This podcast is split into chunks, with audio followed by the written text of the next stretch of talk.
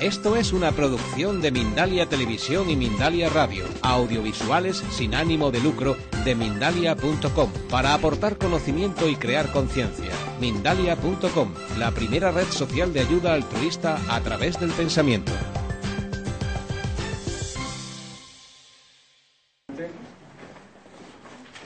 Me encuentro en un templo, un templo de los muchos que he visitado a lo largo de mis viajes a Oriente, tal vez buscando, como muchos de nosotros, que salimos pues quizá de un pensamiento dogmático y de una visión de la trascendencia muy mental, muy deductiva, muy de creencias, muy de fe, muy de culpas. En un momento dado de nuestra vida decidimos viajar a Oriente, quien más, quien menos, haciendo el camino, buscando algo más vivencial, vivencial, algo más en el corazón, que hablase de la paz más que de un más allá, que hablase del más acá, algo que buscásemos casi un conjunto de neurociencias, porque en el fondo el budismo, todo esto que nos rodea, que al final es budismo por todos los lados, pues es, una, es, una, es un camino que a Occidente le viene francamente bien. Un Occidente hipertrofiado en la razón, en los conceptos, y el budismo era como un aire fresco, que soplaba hablando del corazón, de paz interior, de una serie de prácticas, de técnicas, que no daba mucha importancia a las creencias, que no había un Dios creador que creaba el mundo y muchas cosas que había que creer, que incluso la observación, la conciencia, la atención, la presencia, el momento presente y lo que esa observación que brota de este psicocuerpo funcionando llamado ego, llamado nivel persona, o tantos nombres que le hemos dado a esa sensación de carnet, de identidad que conforma nuestra yoidad pequeña, y que de alguna forma técnicas tanto hinduistas a nivel yógico como budistas en los lamas, todo un oriente contemplativo y milenario nos han ofrecido una liberación, un silencio profundo, una cultura del silencio, una cultura silencio. Y es la única puerta que posiblemente hay para entrar, o por lo menos yo no conozco otra, para entrar en los reinos de la atención consciente y el discernir todos los entresijos de autoidentificación con procesos pensantes y sintientes que estos psicocuerpos tienen y que desgraciadamente son súper hipnotizantes. Nos los creemos, nos identificamos y vamos con ellos a las mareas altas de la vida y a las mareas bajas, en un vaivén casi neurótico que tiene la excesiva identificación con el pensamiento y el sentimiento. Yo creo que la raíz en Occidente de ese budismo puro, directo, casi zen, me atrevería a decir, porque toda la parafernalia religiosa puede, hacer, puede ser necesaria en un momento de la evolución humana, en el momento mítico, en el que necesitamos padres, maestros, necesitamos referencias, modelos, y nuestra filialidad necesita iconos, iconos de todo tipo, para imitar, para seguir, para, para que nos aprueben, para que nos consuelen o, incluso pues, un camino de ejemplarización. Y yo creo que el budismo, como tantas otras religiones, ha cumplido, cumple su misión, religando a las personas que necesitan todavía de toda esa iconografía en ritos y celebraciones para conectarse con su corazón, me voy a decir en este caso, que no siempre suele ser así. Corazón. Un palabra clave de cara a los futuros tiempos. En realidad el corazón ya ha dejado de ser una bomba biológica es la que hemos heredado hace cuatro días, y empieza a ser algo muy hondo, muy serio. Empezamos a llamar corazón y a adentrar algo que está en medio, camino de en medio, entre la famosa cabeza, la razón y incluso los reinos del más arriba, y los arraigos prácticos y las asunciones de la vida cotidiana en las fuentes de dolor y pertenencia que hay del terrícola de cada día que llevamos puesto, todos.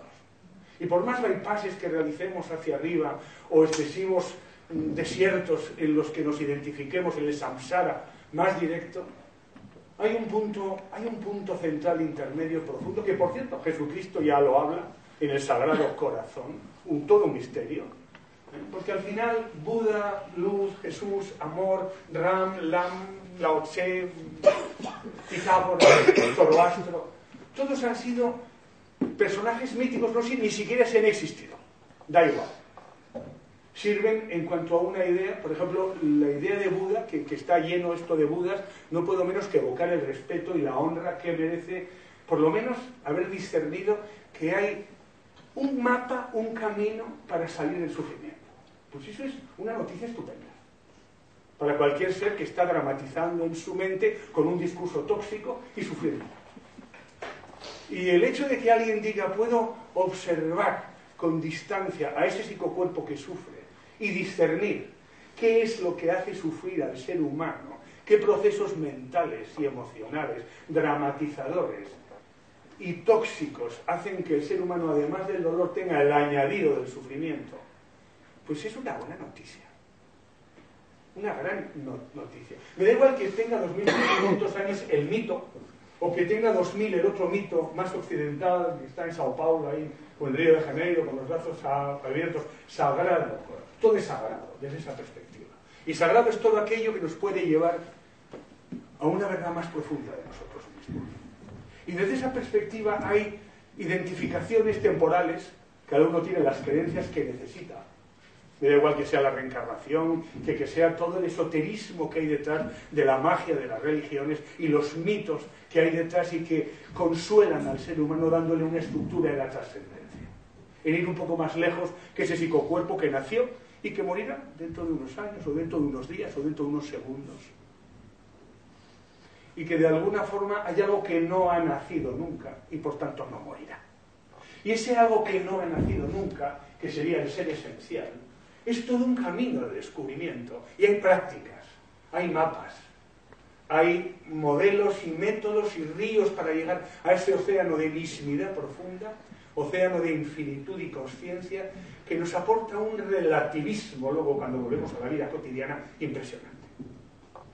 Gracias a que nos han enseñado a meditar, cosa que en Occidente, vamos, yo ahora acabo de dar una serie de conferencias por Latinoamérica y cuando hablo de la meditación piensa que es cosa del diablo en muchos sitios.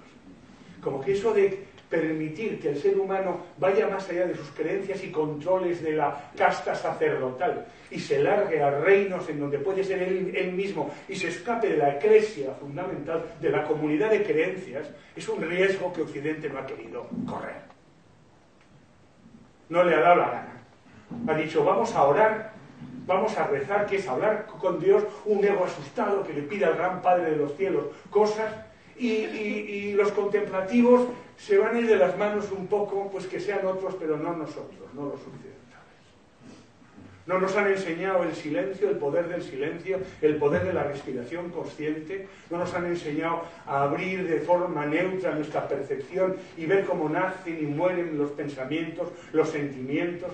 No nos han enseñado a desidentificarnos, rescatando una identidad esencial que está detrás de todo, observándolo inamovible y omnisciente, inafectada, neutra, rotunda. No han dejado que eso crezca y relativicemos los tinglados de nuestras creencias, sentimientos e identificaciones que nos pueden llevar a conductas de adhesión y comunidad ideológica. Las religiones han pasado ya su ciclo.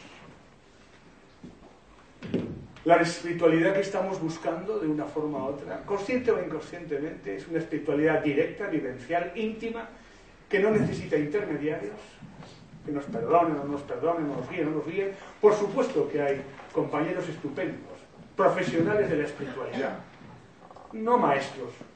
El único maestro que existe es tu corazón. Los demás son inspiradores estupendos, mapas, hermanos mayores que han caminado que nos dicen en ocasiones aspectos que pueden ayudarnos a qué? A comprender. La clave es comprender. Entender es muy fácil, pero comprender es un acontecimiento cósmico. Comprender. Y la base de la transformación está en la comprensión. Y en el fondo anhelamos la transformación. Anhelamos primero dejar de sufrir, que es lo básico, aunque el dolor nos acompañe de por vida, porque el dolor va a formar parte del juego. Es, es el juego que nadie se imagine que va a encontrar en, la contemplación un bypass absoluto donde ya no conectarás jamás con las fuentes del dolor y los apegos neurológicos que nuestra mente realiza hacia personas, situaciones, mapas, incluso ideas en ocasiones, cultura, paquete mental, kit al final de Yoidades. ¿Dónde vamos? ¿Qué estamos buscando detrás de las religiones? Pues buscamos ser felices, punto. ¿Qué significa eso de ser feliz? Felicidad. Es un palabra que últimamente se ha investigado mucho. ¿Qué significa felicidad? Y parece que todos acabamos llegando a que es un estado de conciencia. Un estado de conciencia. Un estado de conciencia que goza de una estabilidad, que goza de algo inafectado, que tiene un amor en el corazón muy grande y que dice sí en todas las letras, y que de alguna forma, y en eso el budismo ha tenido un papel precioso, ha convertido el famoso amor occidental en compasión. Una compasión del corazón, de ese órgano que, insisto, ha dejado de ser una bomba y se ha convertido en el cuarto cerebro del ser humano. 60% de las células cardíacas sabemos por los laboratorios de la neurociencia que son neuronas. Sabemos que el corazón sabe, que el corazón siente, que el corazón responde. Sabemos que el corazón lo sabe todo, que es el reino de la intuición y de la esencia, que está en este camino medio y profundo, que integra lo de arriba y lo de abajo, y que se abre cuando ya hemos hecho el trabajo de la tierra y el trabajo del cielo por hacer dicotomías mentales. Y se abre y últimamente observo que está pasando algo en el mundo fascinante. Podría decir que hemos nacido en una orilla, muchos de nosotros, y vamos a morir en la otra, directamente. Y ese tránsito lo estamos haciendo todos a través del camino iniciático de un yoga integral, en el que hay unos conceptos intelectuales que nos sirven, donde hay unas vivencias y unas emociones que nos transforman, donde hay una realidad honda que está más allá de las ideologías, religiones, creencias y dogmas, moral, por supuesto, mucho más allá de unos valores que brotan de la conexión con la esencia, de las capas más profundas de nuestra mirada interior. Y desde ahí la vida tiene otro calado. Desde esta apertura del cerebro, del corazón, que sería la vanguardia de la humanidad, y me atrevo a decir la aristocracia quien más que menos está desengañado y desilusionado de las promesas del tener y de las conquistas de la felicidad a través de otorgar condiciones a ser feliz. Seré feliz cuando consiga esto o cuando consiga lo otro. Y quien más que menos ya se ha bajado del guindo y sabe que no va a ser así, que es, es, es y sucede. Y es ahora. No sé si mañana, pero ahora como mínimo sí. Y que además estamos iluminados. ¿Qué es eso de la iluminación?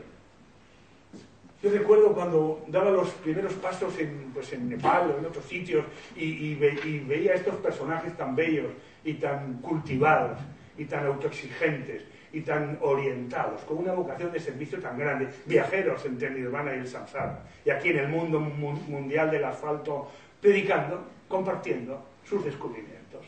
Me inspiran mucho respeto, con sus cabezas rapadas, sus hombros al viento y ese color bello de, alguna forma buscábamos la iluminación. Nos imaginábamos que la iluminación era, por fin un día va a llegar y ya, ya todo ya se acabó. Ya por fin el cielo y la tierra, todos los días, a diario. Se acabó. No habrá problemas ya con la iluminación. Un iluminado está en el cielo todos los días, toda la noche. No he visto a nadie iluminado. He viajado mucho.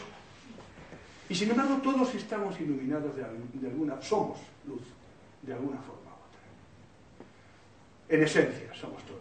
El camino de ir anti-amnesia, el camino de la anamnesis, de luchar contra la amnesia, de seguir la certeza intuitiva que nos ha traído a sitios como este y a muchos otros que si el libro de Cartole, que si aquella conversación, que si aquel taller que hice, que si aquel camino de Santiago, que si aquel viaje, que si aquel momento, que si aquella droga, que si aquella...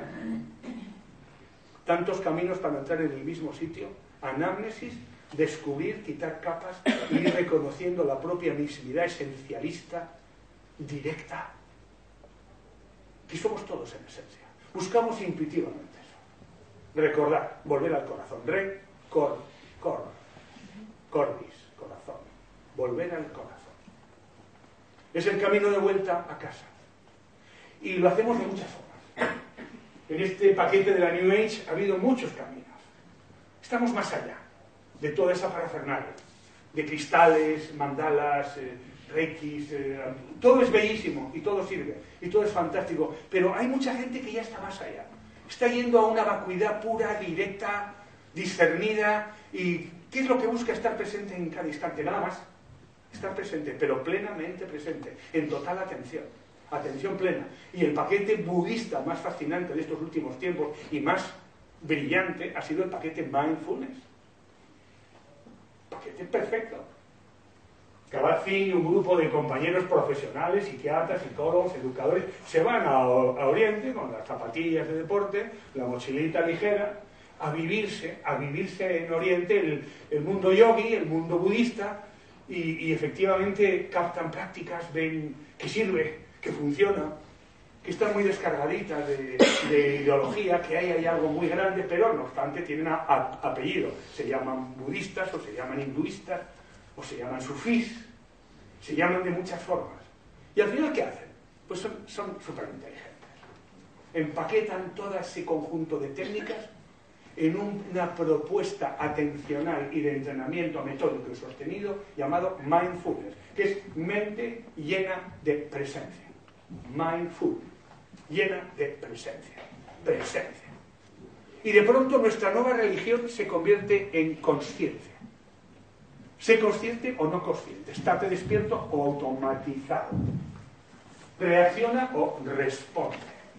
En cada instante conecta, estate ahí, oreja afuera, a ese señor que está hablando ahora, oreja dentro, sin desconectar ni un solo instante de mi propia misividad, de mi núcleo íntimo de esencia, de observación pura, observación, observación. Y utilizo un término muy preciso, observación.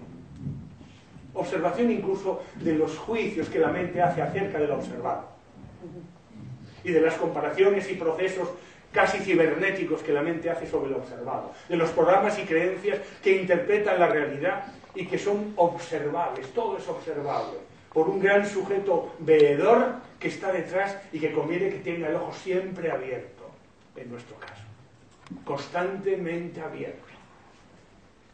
Y de ahí que cada vez haya menos apetito desordenado de información, de consumir libros constantemente para dejar conceptos en la mente ideales y maravillosos, modelos.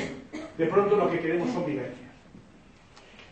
Sabemos que la transformación vendrá con vivencias y que un gramo de vivencia valdrá más que toneladas de teorías maravillosas y de conceptos sobre eh, la realidad, más allá de la realidad, más acá de la realidad, antes de la realidad, después de la realidad, dentro de la realidad, fuera de la realidad, bla, bla, bla, bla. Y que tarde o temprano nos vamos a meter en un vipassana de 10 días, todos los que estamos aquí, tarde o temprano. Y que ese vipassana de 10 días nos va a llevar a atravesar un un montón de resistencias en nuestra mente, nos va a entrenar en algo fundamental, el enfoque de la atención, enfoque de la atención. Vamos a saber dónde está nuestra mirada interna en cada instante, dónde está orientándose nuestra mirada interior y a qué estamos alimentando, porque la mirada interior alimenta lo observado. Es lo único que existe, en realidad. Cuando dejas de mirar algo, deja de existir, directamente. ¿Qué subjetivo es el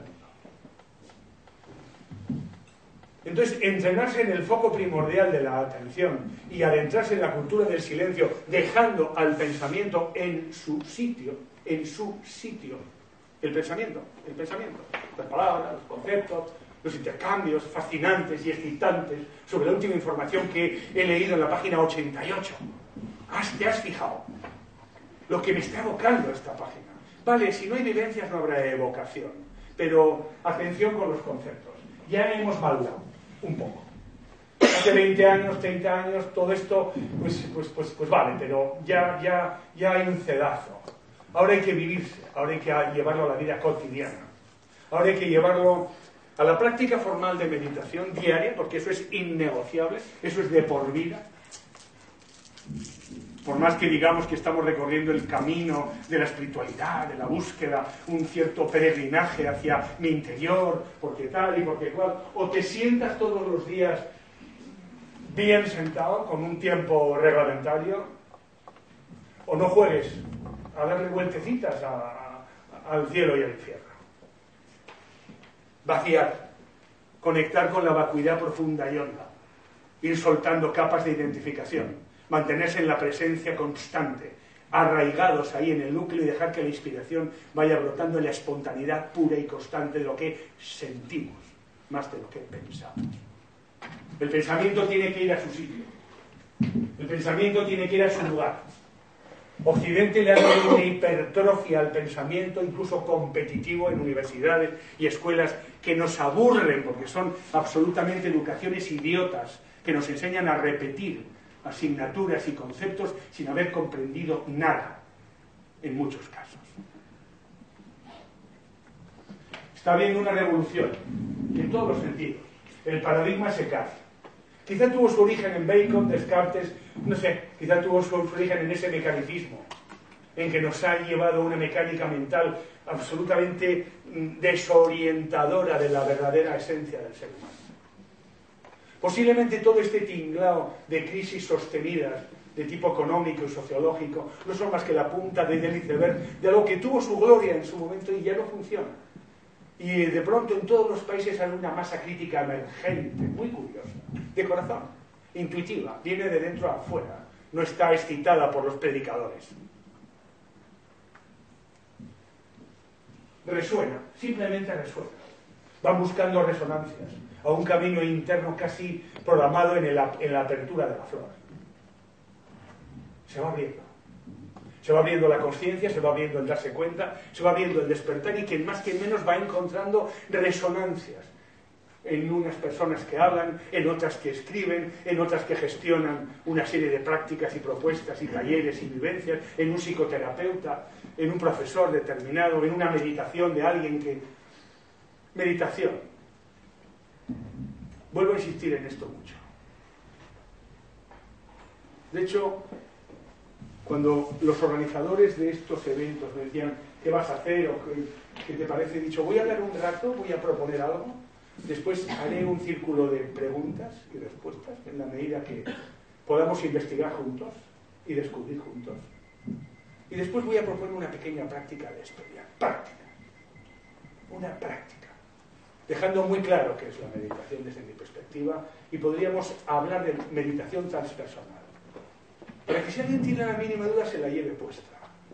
Se la lleve puesta como el mejor regalo que puede encontrar, porque esto pasará como el agua entre las manos. Dentro de media hora estaremos cada uno en su lugar o de una hora. ¿Y, de qué ha hablado ese señor o qué has vivido hoy? Pues yo qué sé, se ha ido ya. Lo que pasa por la mente se va. Pero lo que vivamos será nuestro siempre. Será de nadie. Lo que comprendamos, lo que vivamos, lo que ejercitemos, lo que bajemos al cuerpo, a la acción, eso, eso será nuestro. Y eso será lo que nos quede. Y desde esa perspectiva, hablar de comer la manzana es muy fácil, pero morderla es el objetivo. Hablamos mucho de comer la manzana. ¿Dónde están las manzanas? ¿Cómo se encuentran las manzanas? cómo se arrancan las manzanas, cuáles están maduras y cuáles no. ¿Cómo te va a sentar la manzana? ¿A qué sabrá la, manzana? Arrancarás la manzana, masticarás la manzana, tirarás lo que sobre de la manzana, defecarás la manzana. Y sin dar un mordisquito, vale millones comparado con tantos libros sobre la manzana. Una vivencia, mojarse pasar a la acción. Y llegaría un momento en que hay que empezar a, entrar ahí, al lugar más incómodo, menos comercial, el menos comercial, el que menos gente trae. Recuerdo cuando en la sede de la Escuela Española de Desarrollo Transpersonal en Caicén, dábamos los primeros retiros de silencio, incluso en Nochebuena, que era todo una alarde, a ver quién deja a su papá y a su mamá, con el disgusto que tendrían si yo no estoy ahí, no valoro ese momento. Y venían pues dos personas, tres, y ahora vienen 40. Pero no solamente a eso, sino al Vipassana, a los muchos retiros o a las formaciones de terapeutas transpersonales, educadores o instructores de mindfulness, o incluso instructores de meditación. Formaciones muy profundas que en, ocasiones no son comerciales, porque eso de ir al silencio y pagar por el silencio, ¿verdad? ¿De qué va a pagar yo todo el silencio? A mí que me den excitación, datos, ciencia, desarrollo, institutos llenos de conocimiento para yo ganar más dinero, ser más feliz y cuantificar cuanto antes en una mente adquisitiva implacable. Quiero pillar datos. Yo he venido a la casa del Tíbet a llevarme una mochila de información, o si no, esto es perder el tiempo. Toda la mañana aquí. ¿Para qué? Y ahí es donde hay un gran dato. Hay algo más allá. Y es lo que quiero señalar en esencia, porque aquí habrá posiblemente gente estupenda que va a venir luego, gente estupenda que ha estado antes, y, bueno, pues, pues cada uno tiene su nota musical, su mensaje, ¿verdad? Y el mensaje es, vaciemos la mente, pasemos a la acción, dejemos los conceptos, abramos el corazón, así en síntesis, mantengamos la, presencia, respiremos conscientemente y llenemos nuestra vida diaria de despertadores. De pronto parémonos durante el día 20 veces, 30, 40, 60, 70 y recordemos lo amnésicos que estábamos un minuto antes. ¿Cómo vamos a recuperar nuestra esencia, nuestro eje vertical, nuestro punto de despertar? Respirando. Una respiración consciente basta, basta. Dos, ya para nota tres, parar el mundo medio minuto un minuto mindfulness, parar el mundo y además nadie se entera porque tú sigues en el tinglado. Tú por dentro estás ahí, ahí, ahí, recordando. Lo de fuera sigue, sigue. No te pierdes nada, no te preocupes. Puedes hacerlo hasta conduciendo y de noche con lluvia. Este sabe. Recordar, volver. Qué simple. En lo sencillo está lo sabio Sí, es que es muy simple. Es muy simple, sencillo. Vuelve mil veces. Te despistarás diez mil. Volverás las 9.999 porque igual hay una que dura demasiado, demasiado tiempo sin darte cuenta que te has despistado. Porque lo importante no es despistarse o no despistarse, sino darse cuenta que te has despistado. Y todo nuestro problema viene de la distracción. Distracción. Así de simple. Nos distraemos, nos perdemos, nos pilla el samsara. Nos perdemos. Y realmente ese recordar constantemente, volver a nada, ¿eh? a nada, porque no hay ningún Dios que nos acoja, nos dé seguridad, nos, nos, diga que nos van a pasar cosas estupendas, que vamos a amar mucho, que nos van a querer mucho, que vamos a tener dinero, todo lo suficiente, la salud, que va a velar por nosotros todo. No, no, no, no, no vamos a encontrar ningún consuelo de ese tipo para nuestro ego carencial que está siempre deseando que pasen las cosas que él necesita para estar bien. No, vamos a encontrar un punto de vacuidad radiante.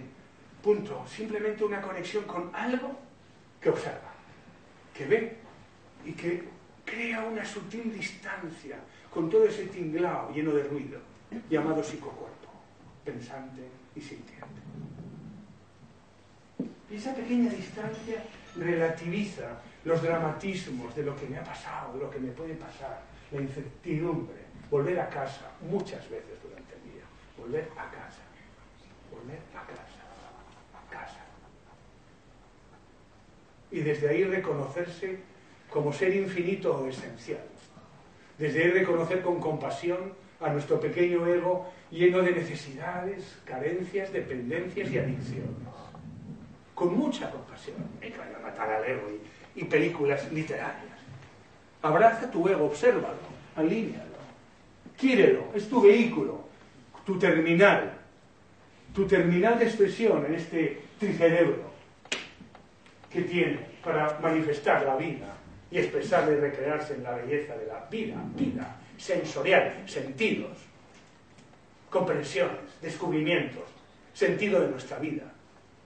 Desde ahí brotará el sentido de nuestra vida. Servicio, ser útiles, amar, desplegar nuestra capacidad de reconocer la belleza desplegar la humildad profunda, la compasión más honda, los valores que dan felicidad y sentido a la vida. Y cuando hablo de la felicidad no hablo de la pequeña felicidad, sino de la que puede soportar la tristeza, el dolor y la pérdida.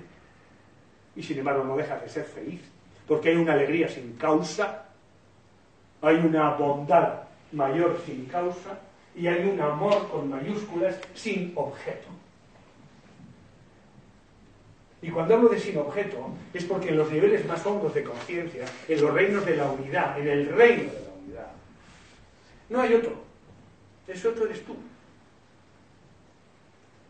A veces sale más fácil eso con los cercanos.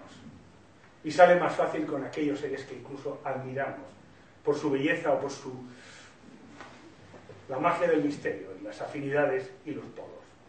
Pero del pequeño amor al gran amor hay pasos sucesivos de ensanchamiento.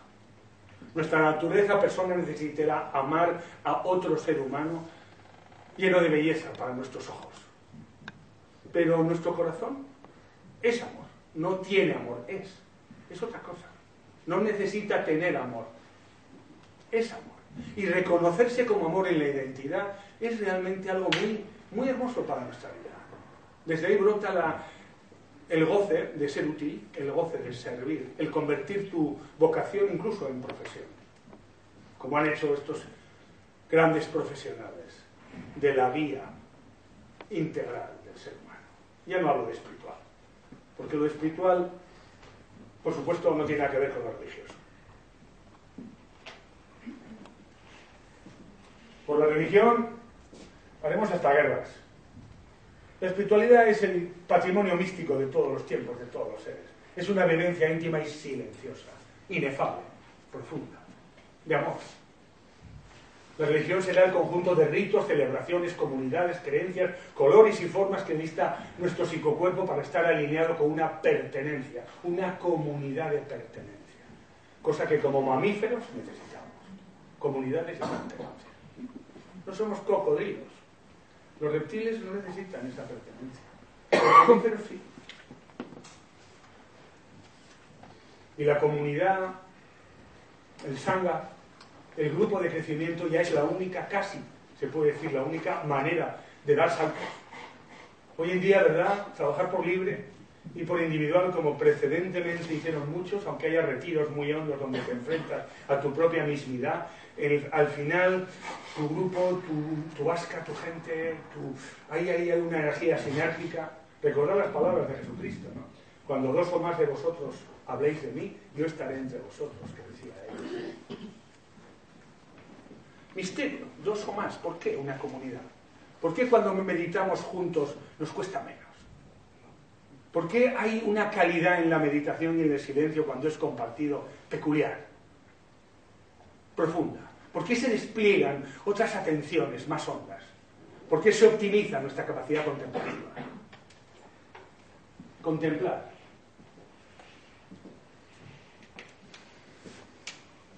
Al final ahí está la esencia. Hace 30 años no habríamos hablado así, 20, no habríamos hablado así. Hoy no tengo nada que decir.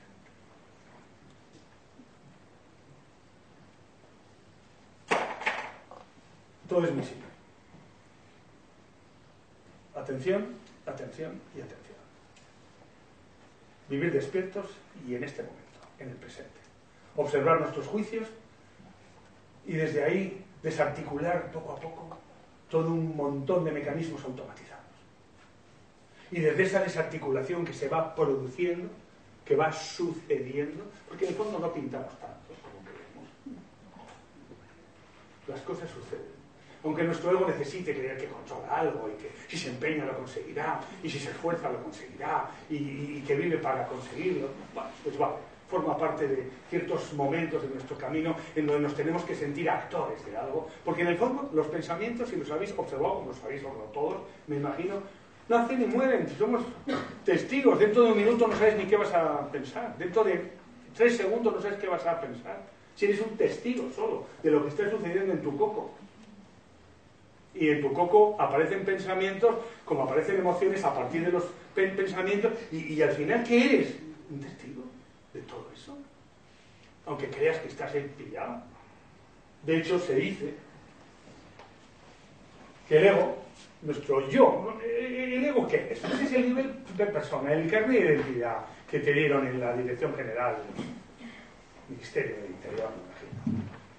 Un papelito que dice que soy varón tengo tantos años, he nacido no sé dónde, y me dedico, pues, ¿a qué? Esa es mi identidad, mi yo, sensación de yoidad, yo, yoidad.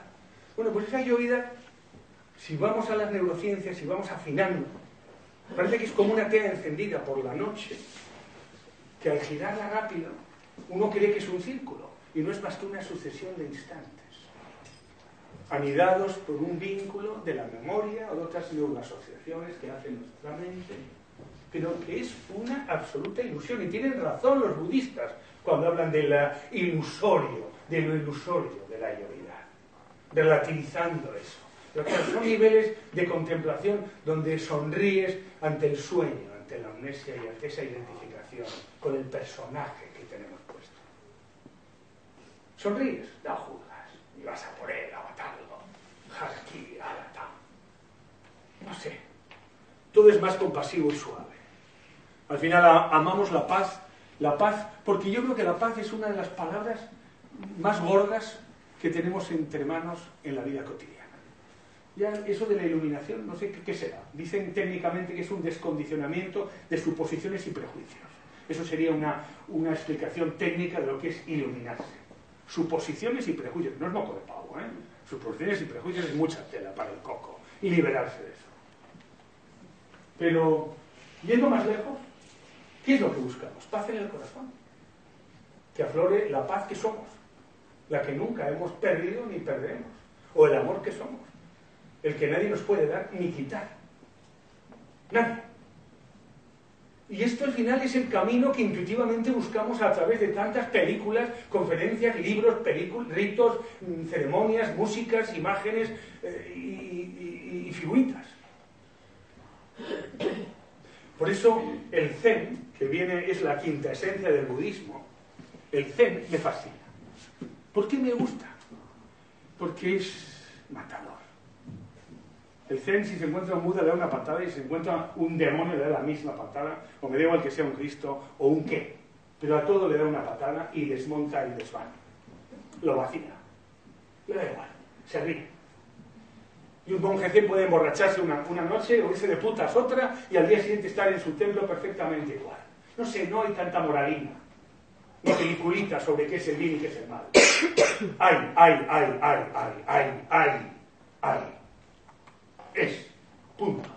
No pastelea nada con ninguna doctrina. Va más allá de la mente y además lo poco que tengas de mente trata de que, de que ahí se te hagan añicos.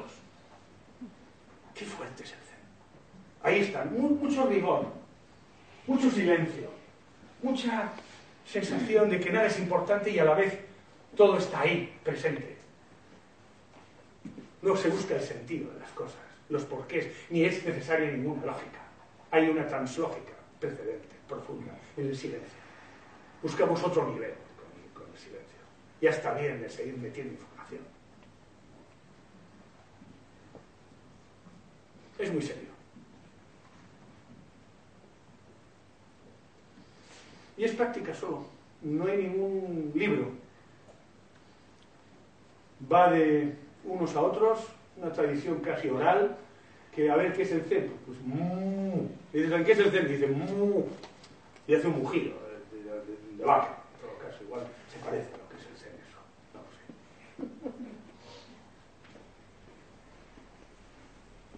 Esa es una referencia.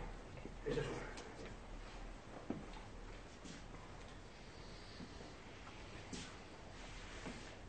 Yo tengo reloj dentro.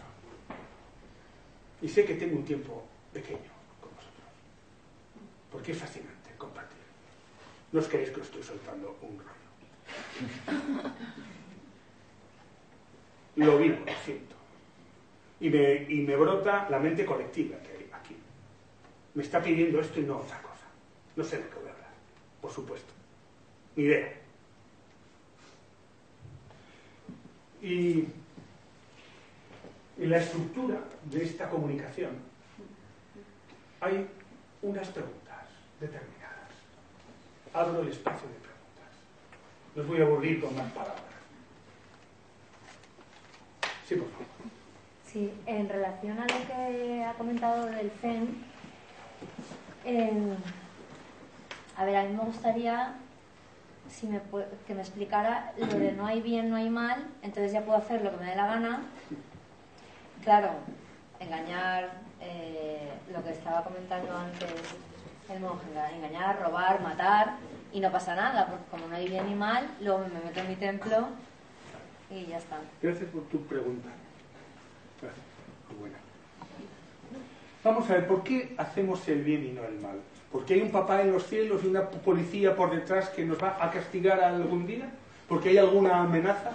Cuando vas a Suiza, por ejemplo, yo recuerdo cuando la, vez que fui a Suiza hace un montón de años, vi que la gente no tiraba ni un papel al suelo ni loco. Cuando hace 20 años esto en España era casi, vamos, más que menos, hasta las cacas de los perros. Ahora andamos ahí locos para respetar al colectivo. ¿Y por qué lo hacían? ¿Tenían más policías que, que nosotros? ¿O había una conciencia que te llevaba a un respeto profundo? De lo que significa hacer daño o no hacer daño, perjudicar al colectivo o no, una responsabilidad social, una visión comunitaria de una identidad menos ombliguista y pequeña y egocéntrica que la del niño. Y efectivamente ves culturas donde las personas crecen y al crecer respetan.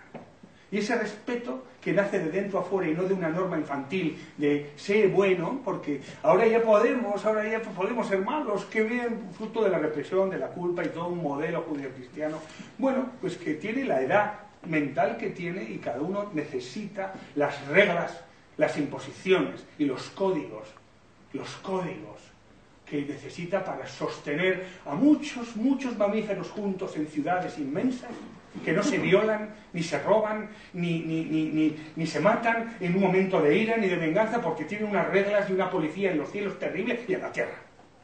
Pero llega un momento en que no hace falta esa policía. Llega un momento en que uno ya no roba y no mata y no tal porque no le sabe porque lo tiene dentro ya unos procesos éticos profundos, unos valores sustanciales, que no tienen nada que ver con los mandamientos de las cuatro religiones o cinco más claves, ni de sus amenazas infinitas para que por fin te comportes en entre un millón de mamíferos ciudadanos de una forma respetuosa, porque si no es inconvivible. Si los emperadores con sus policías y sus soldados no se hubiesen asociados con los cardenales que amenazaban los agricultores analfabetos, diciéndoles que si rompían las reglas tendrían un más allá lleno de dolor, ¿qué habría sido de estas ciudades? Donde no había ni, ni, huellas dactilares de la policía científica para saber quién mata a, a quién. Las reglas, las reglas durante un tiempo, y ni siquiera. Poco a poco va saliendo del corazón otro comportamiento. No hace falta amenaza cuando hay cierta madurez en el camino. El desarrollo no se manifiesta porque seamos más santos o seamos más buenos o... sabemos positivamente que eso del bien y del mal, en Suecia lo que está bien, eh, en Irlanda está mal, y en Sudáfrica lo que está mal, en Canadá está bien, y, hace 20 años lo que estaba mal ahora está bien. Recuerdo cuando mi madre me comentaba hace años, no puedo tomar la píldora porque el Papa todavía no la ha aprobado. Igual me tuvo a mí luego, fíjate, qué faena.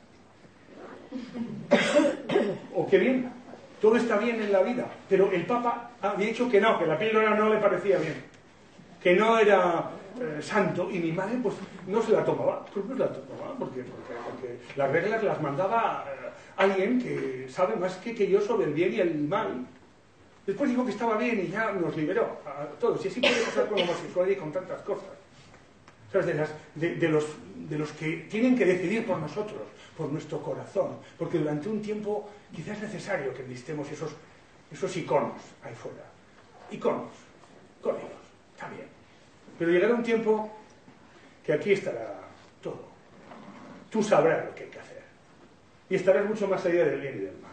Bien o mal serán códigos. Es, eres. Tú sabes cuándo respetas la vida. Tú sabes cuándo eres amor. Tú sabes cuando estás en sincronía y en, sintonía con todos los cuerpos, en alta energía, en, flujo, en creación sostenida, en presencia. Y eso está más allá de la feliz.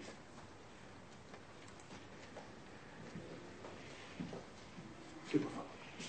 Bueno, hablando de la práctica, me gustaría saber tú exactamente ¿Cómo practicas un grado de mindfulness de estar presente? ¿Tienes alguna cosa que haces a diario? ¿no? Que hemos comentado que se tiene que hacer a diario algún ejercicio tuyo que a ti te ayuda luego a estar durante el día siguiente pues presente en tu estado de conciencia. Muy práctico, claro. Gracias. Ya de entrada, todos los días de, de mi vida recurro al gimnasio, voy al gimnasio ¿Cuál es el gimnasio? En este caso, no solo es el de correr o cosas así de mi cuerpo, que también necesita su tratamiento, sino el de mi conciencia. Voy al gimnasio de la atención consciente y practico una respiración formal durante media hora, 22 minutos, de 22 minutos a media hora, así, pero con reloj antes y con alarma. O sea, nada de voy a sentar y cuando me arte me voy. Sistematizado, constante, diario, de por vida. Como mínimo una vez al día, como mínimo. Aparte, de, bueno, por mi profesión me he pillado, yo, debo ser de los torpes, porque por mi profesión me he pillado algo como para acordarme rápido y no despistar. Y mi profesión me lleva a ejercitarme en la atención consciente con grupos, con personas, en la escuela, las actividades que realiza ya mi vida, mi psicocuerpo. Mi personaje está conectado con eso. Por lo tanto, me cuesta menos despistarme, aunque me despisto. Muchas veces, muchas. Independientemente de eso, en la vida cotidiana tengo muchos registros y despertadores que me llevan a recordar pronto. Sobre todo, ¿sabes lo que más me hace recordar? Sentirme mal. Cuando me siento mal es que algo se me ha despistado hace unos instantes, porque ya no hay mucho tiempo, ya no aguanto mucho tiempo estar mal.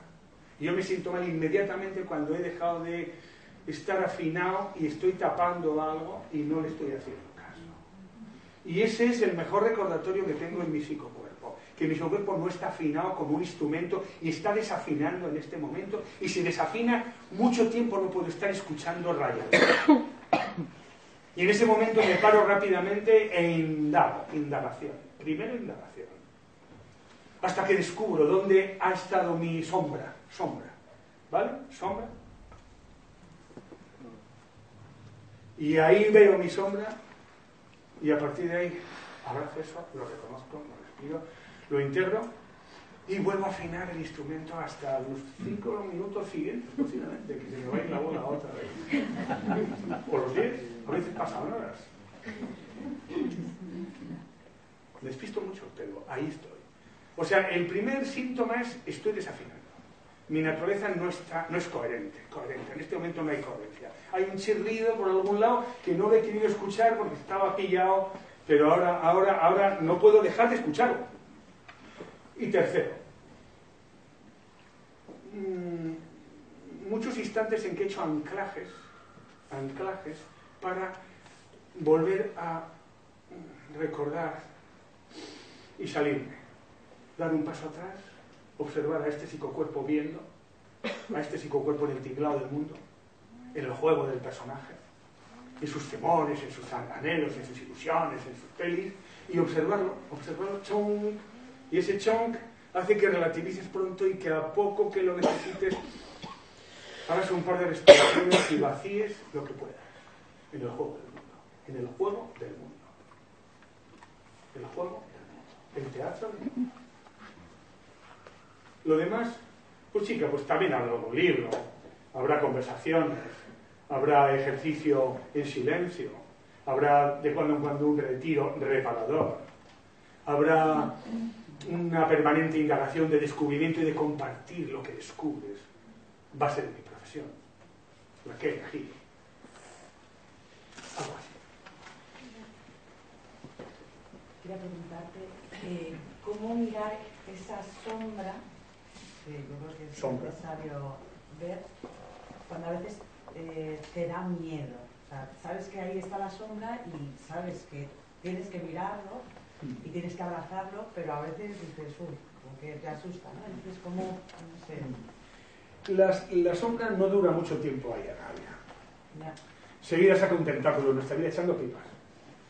No podemos vivir mucho tiempo con la sombra ahí a raya porque, porque un tentáculo va a salir nada, en 10 minutos te va a salir uno. En cuanto salgas y hables dos cosas, te va a salir exagerando. Siempre que te veas exagerando, hay, hay un chum, chum, chum, Cualquier exageración, por defecto o por exceso, me da igual que sea de santidad que de lo contrario, cualquier exageración, uff, uff, uff, está tapando alguna carencia muy profunda. ¿Y el miedo qué es eso del miedo? He dicho del miedo al amor, he titulado esta charla del miedo al amor. Miedo y amor. Son, son vastos comunicantes. De hecho, se puede decir a más miedo menos amor y a más amor menos miedo. El miedo es memoria, el miedo es mente. El miedo es memoria de dolor proyectado al futuro. Tememos volver a repetir. Un niño no tiene miedo porque no tiene historia. Ser como niños, decía Jesucristo.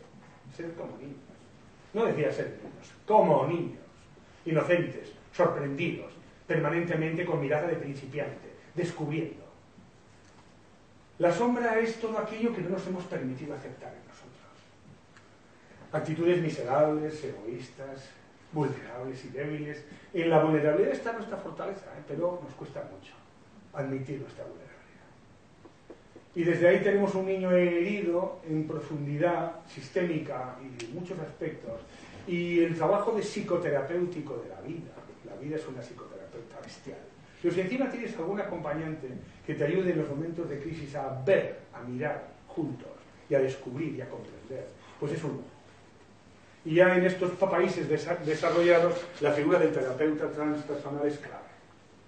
Un terapeuta que no se reduzca a lo cognitivo. Terapeuta significa acompañarte. Ya, es un compañero. Un compañero que mira en la dirección que tú miras y te hace las preguntas más incómodas de la creación. Justo aquellas que tienes que, ah, que no responderías a solas y que de alguna forma cuando hay situaciones vitales comprometidas y difíciles, la pregunta clave es qué hay detrás ahí, qué significa, desde cuándo sucede, ¿Qué? hasta que, ah, descubres, te descubres. Y hay aceptación, compasión profunda y mucha conciencia, conciencia, conciencia, conciencia, conciencia. Creo que nadie se libra de estar perseguido por su sombra y de alguna forma no tener nada que enfrentar, si quiere un poco de paz. Porque conforme más la tienes a raya, más grandes y más neurótica se vuelve. Y aquel que piense que con los bypasses budistas, yógicos, sufís o cristianos va a dejar de, ya de, de tener que mirar incómodamente sus zonas más oscuras y sombrías, desde luego está en un bypass gigantesco. El que cree que abrazando toda clase de ritos y celebraciones va a acallar sus fuentes de dolor, que no crea que va a madurar. Que la maduración emocional, que es la gran aventura de la vida, entre otras, pues que sepamos pasa por confrontarse sanamente con las fuentes de dolor de nuestra vida. Y de ahí, desde ahí, hay maduración. Y mirad que hablo de una palabra fuerte, maduración.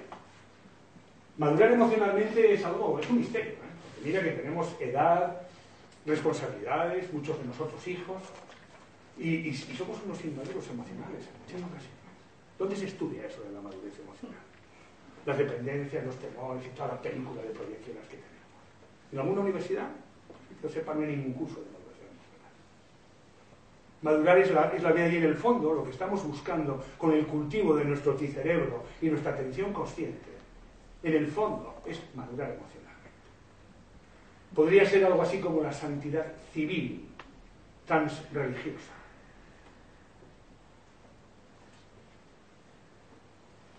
religiosa.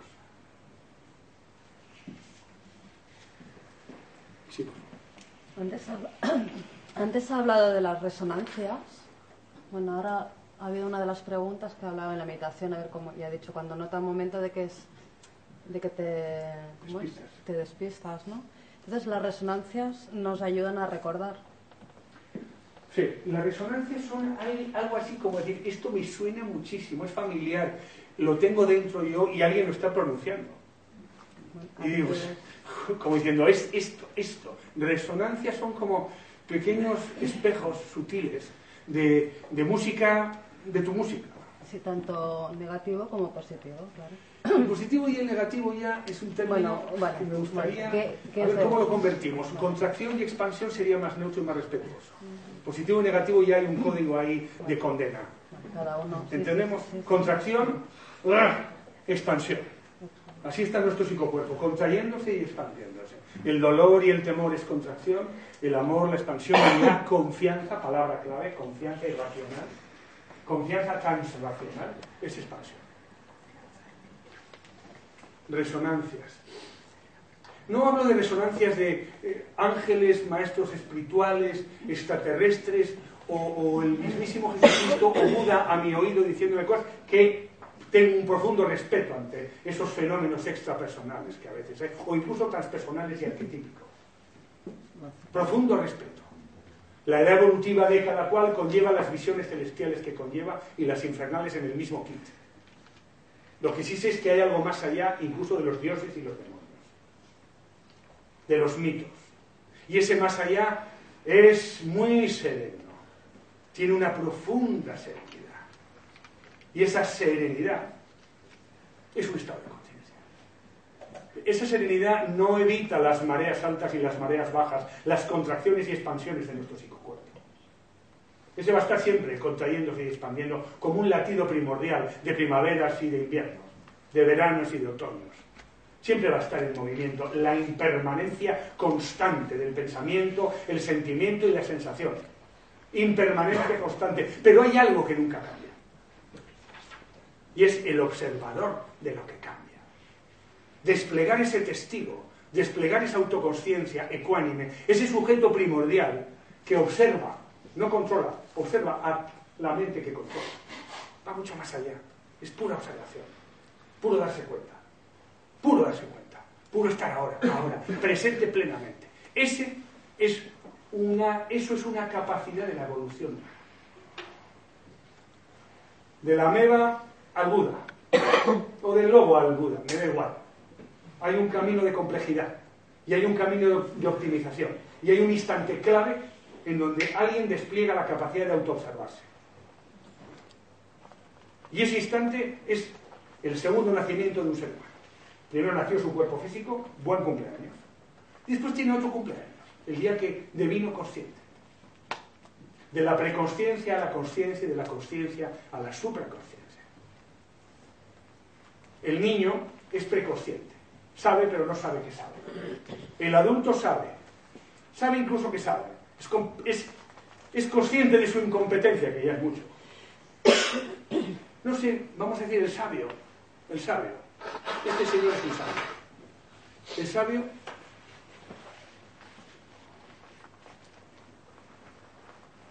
ha integrado sujeto y objeto y lo ha trascendido. Nirvana y Samsara ya están muy cerca, integrados. No hay diferencias entre el mundo y los templos.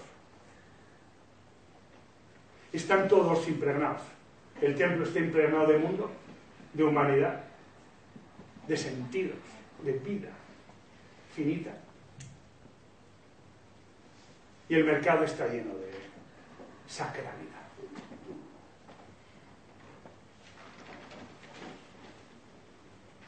Y de propósito.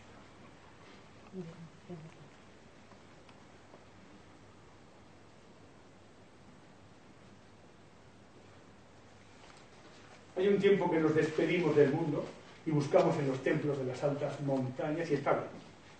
Pero después, tarde o temprano, el, valle habla a gritos a la montaña y la montaña ama el valle. Y bajamos. Después de estar un tiempo en el zulo de la conexión de los sentidos, ahí, observando, bajamos al mercado. Y, resulta que nos toca otra vez volver, otra vuelta a la espiral donde tenemos que estar con el mundo mundial que no habla de estas cosas, que no se viste de estas formas, que no se rodea en su casa de estas imágenes, el, mundo, el mundo con su amnesia gigante y maravillosa. Y ahí ya estamos más preparados. Sabemos volver a, recuperar asignaturas muy específicas y volver a ejercerlas, pero ya, ya hay, hay algo inamovible que no perderemos jamás, porque la ampliación nunca volverá a sus niveles originales de espirales de la vida, ciclos de autoconsciencia. ¿Me vas a preguntar algo? Sí, en tu experiencia eh, nos puedes hablar de si los sentimientos vienen siempre generados por un pensamiento o te puede venir un sentimiento así Pues eh, interesante, desde luego en psicología se habla mucho de esto y se investiga. En mi observación, desde luego, todo sentir tiene que ver con algún proceso muy profundo y este proceso puede ser intuitivo y no se ha manifestado a través de una mecánica pensante, o puede ser incluso en un momento dado un pensamiento que ha generado una emoción. Sentimientos puros que nazcan puros y directos de ese aparato llamado mundo emocional. Pues puede, puede. No lo sé, honradamente no lo sé. No lo sé, puede ser. Desde, desde luego que cuando yo tengo un estado, o tú o, todos, y de repente vas, imagínate vas en el autobús, y de, y de pronto sientes, oh, qué mal rollo tengo, qué mal rollo tengo, qué mal rollo. ¿Qué me pasa? Si has estado consciente, sabes que unos instantes antes viste pasar un letrero que te evocó algo, un recuerdo doloroso. No fuiste consciente, se te escapó esa neuroasociación rapidísima que tu mente hizo. ¿Y qué sucedió? Que de pronto no pillaste el nexo y ya te has encontrado con un estado de ansiedad y de malestar y no has visto toda la cadena que ha desencadenado una serie de neuroasociaciones que tu mente hizo. Un letrero, cualquier cosa. En fin,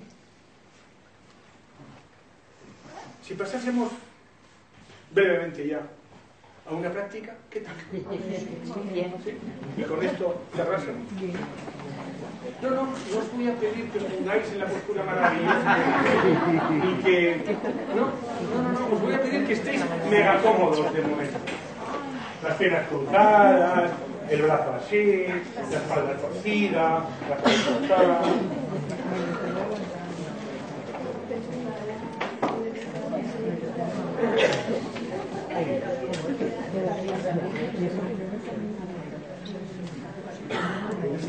más de volumen. Más volumen. Más volumen. O sea, esto no cierra. No. Se te oye muy bien, ¿eh?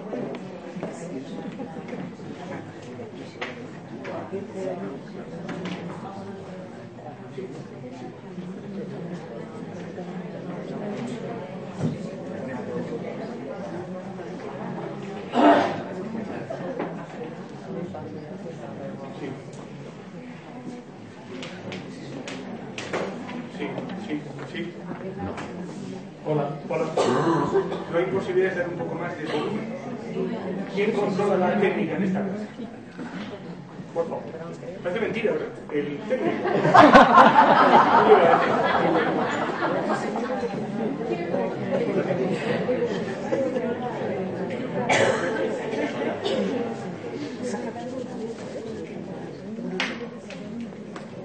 Vamos a ver si conseguimos un poco de volumen. Más, más. Y así hablo bajito. Por favor, un poco más. A ver ahí. Un poquito más. Ahí, ¿qué tal? Otro poco más. ¿Qué tal ahí? Ah, ah, bien.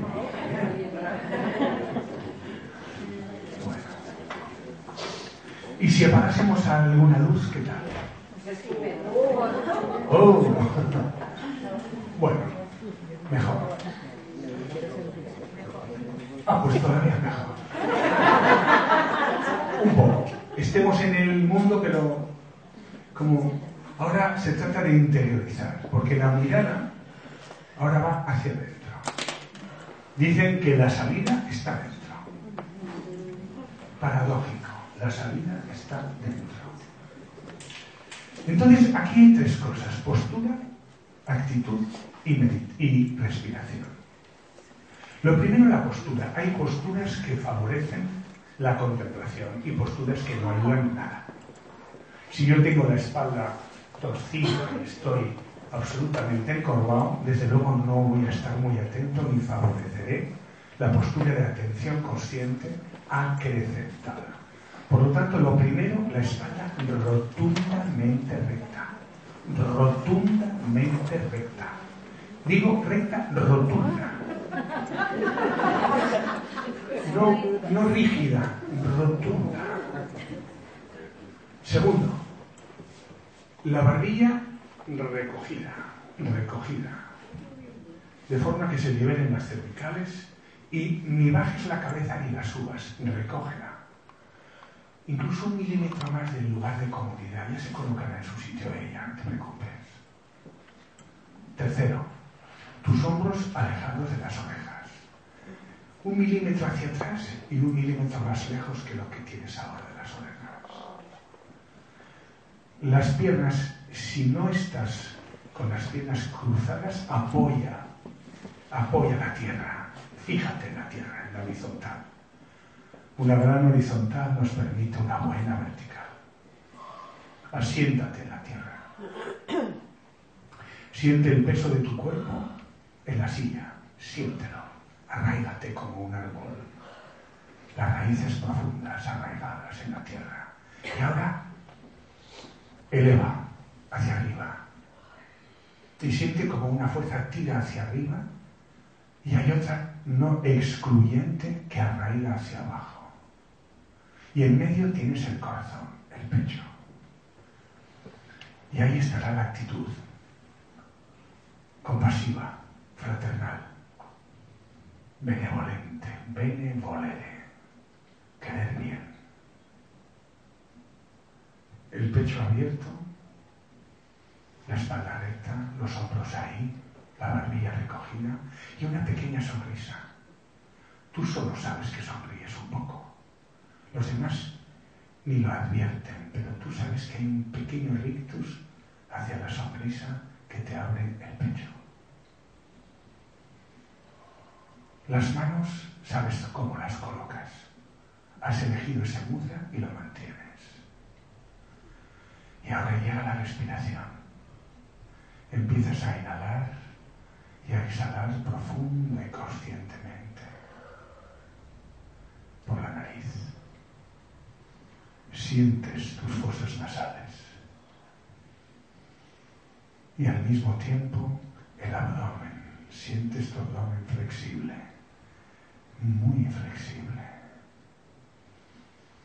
Permites que se dilate al inhalar y se contraiga suavemente al exhalar. Si la somnolencia te visita, la atraviesas poco a poco, perseverando. Inhalas y exhalas en total atención. A medida que respiras, tus tensiones se van disolviendo como se disuelve la sal en el agua, lentamente.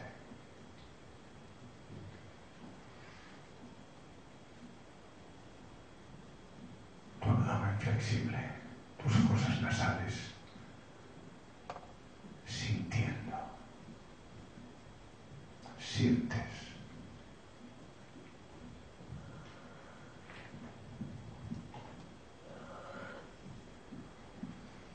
Y ahora te voy a pedir que cuentes cuando yo te lo indique, comenzarás las exhalaciones. Al exhalar cuentas uno. En la siguiente, dos. Sin despistarte, entrenando tu atención consciente. Así hasta 40 respiraciones. No te alarmes, son 5 o 6 minutos solo. Comienza ya, sin despistes, entrenando tu atención consciente.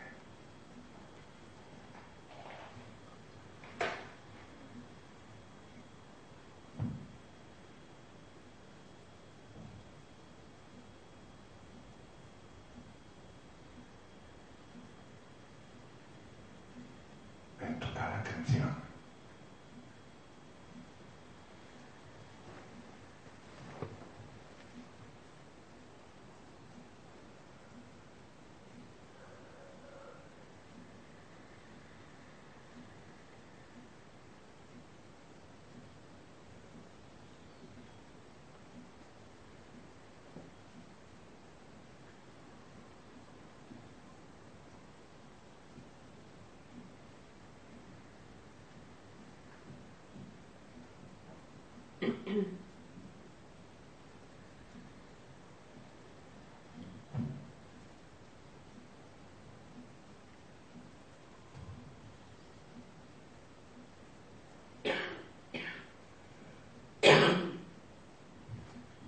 Atención al momento presente, a esa respiración, solo a esa, sintiéndola en su recorrido, llenando tus pulmones, permitiendo que se vacíen totalmente, asistiendo a la emergencia de una nueva inhalación, siguiendo el curso del proceso.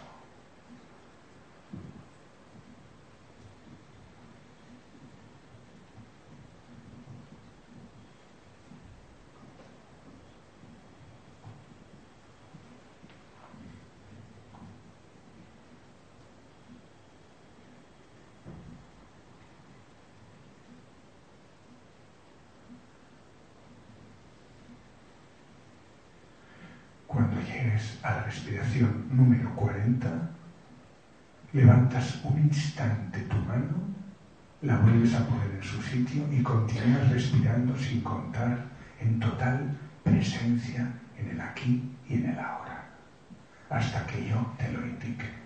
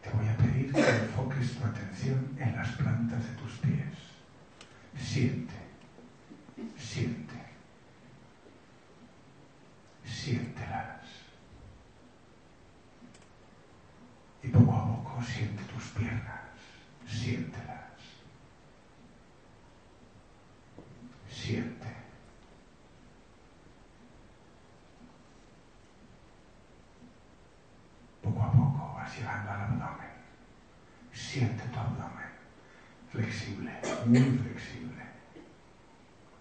Muy flexible.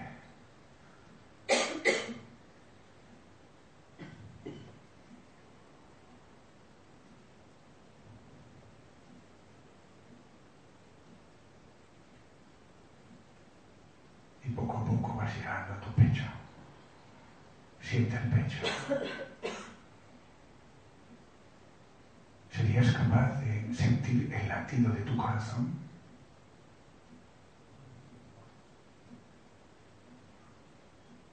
Si no lo pillas, quédate sin respirar 30 segundos hasta que lo pilles.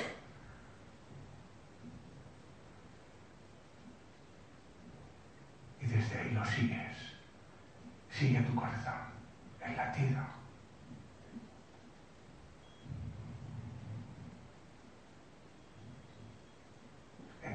En total presencia.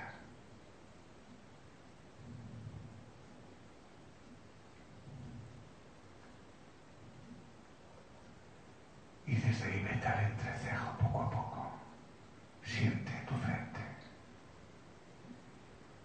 Y pregúntate, ¿cuál es el sentido de mi vida? Y escúchate.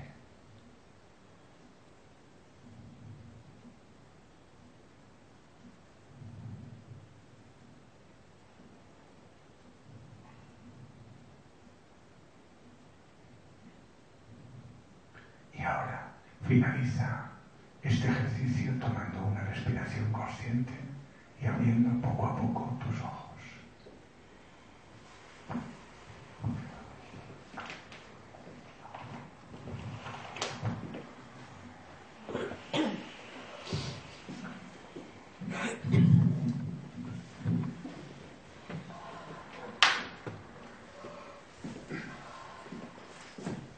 El sueño es un enemigo, ¿verdad? Casi, o un adversario, me atrevo a decir.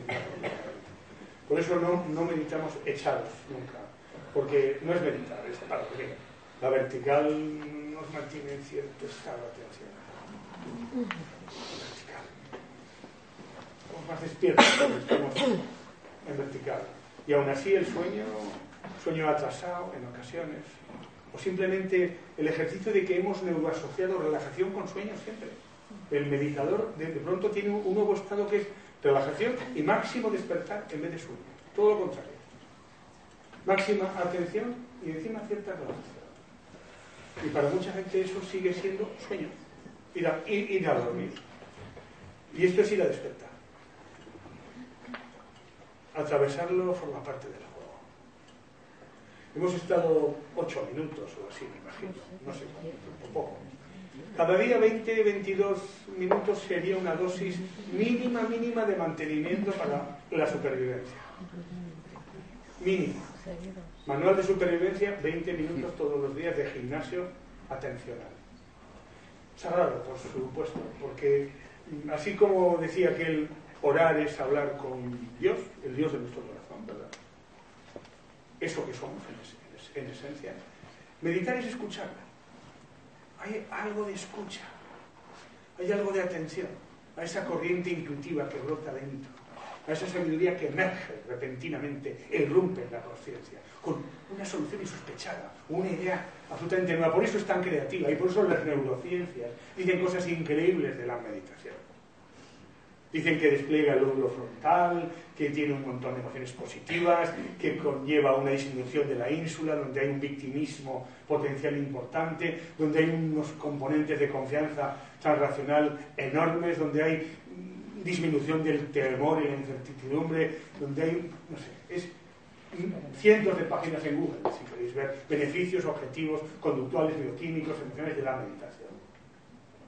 Ya antes era fe, lo decía alguien así de importante, y decíamos, pues, pues, pues, vamos a meditar porque hay más que oírle, como para decir, me ha convencido.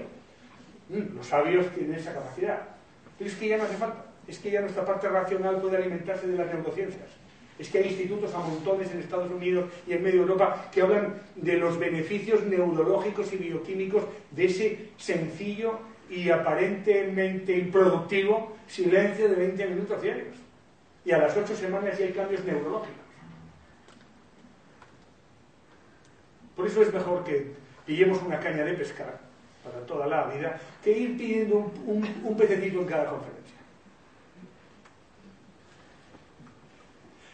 Y nada más, que ha sido un gusto estar en esta santa casa y que muchas gracias por asistir a esta, esta charla. Nada más.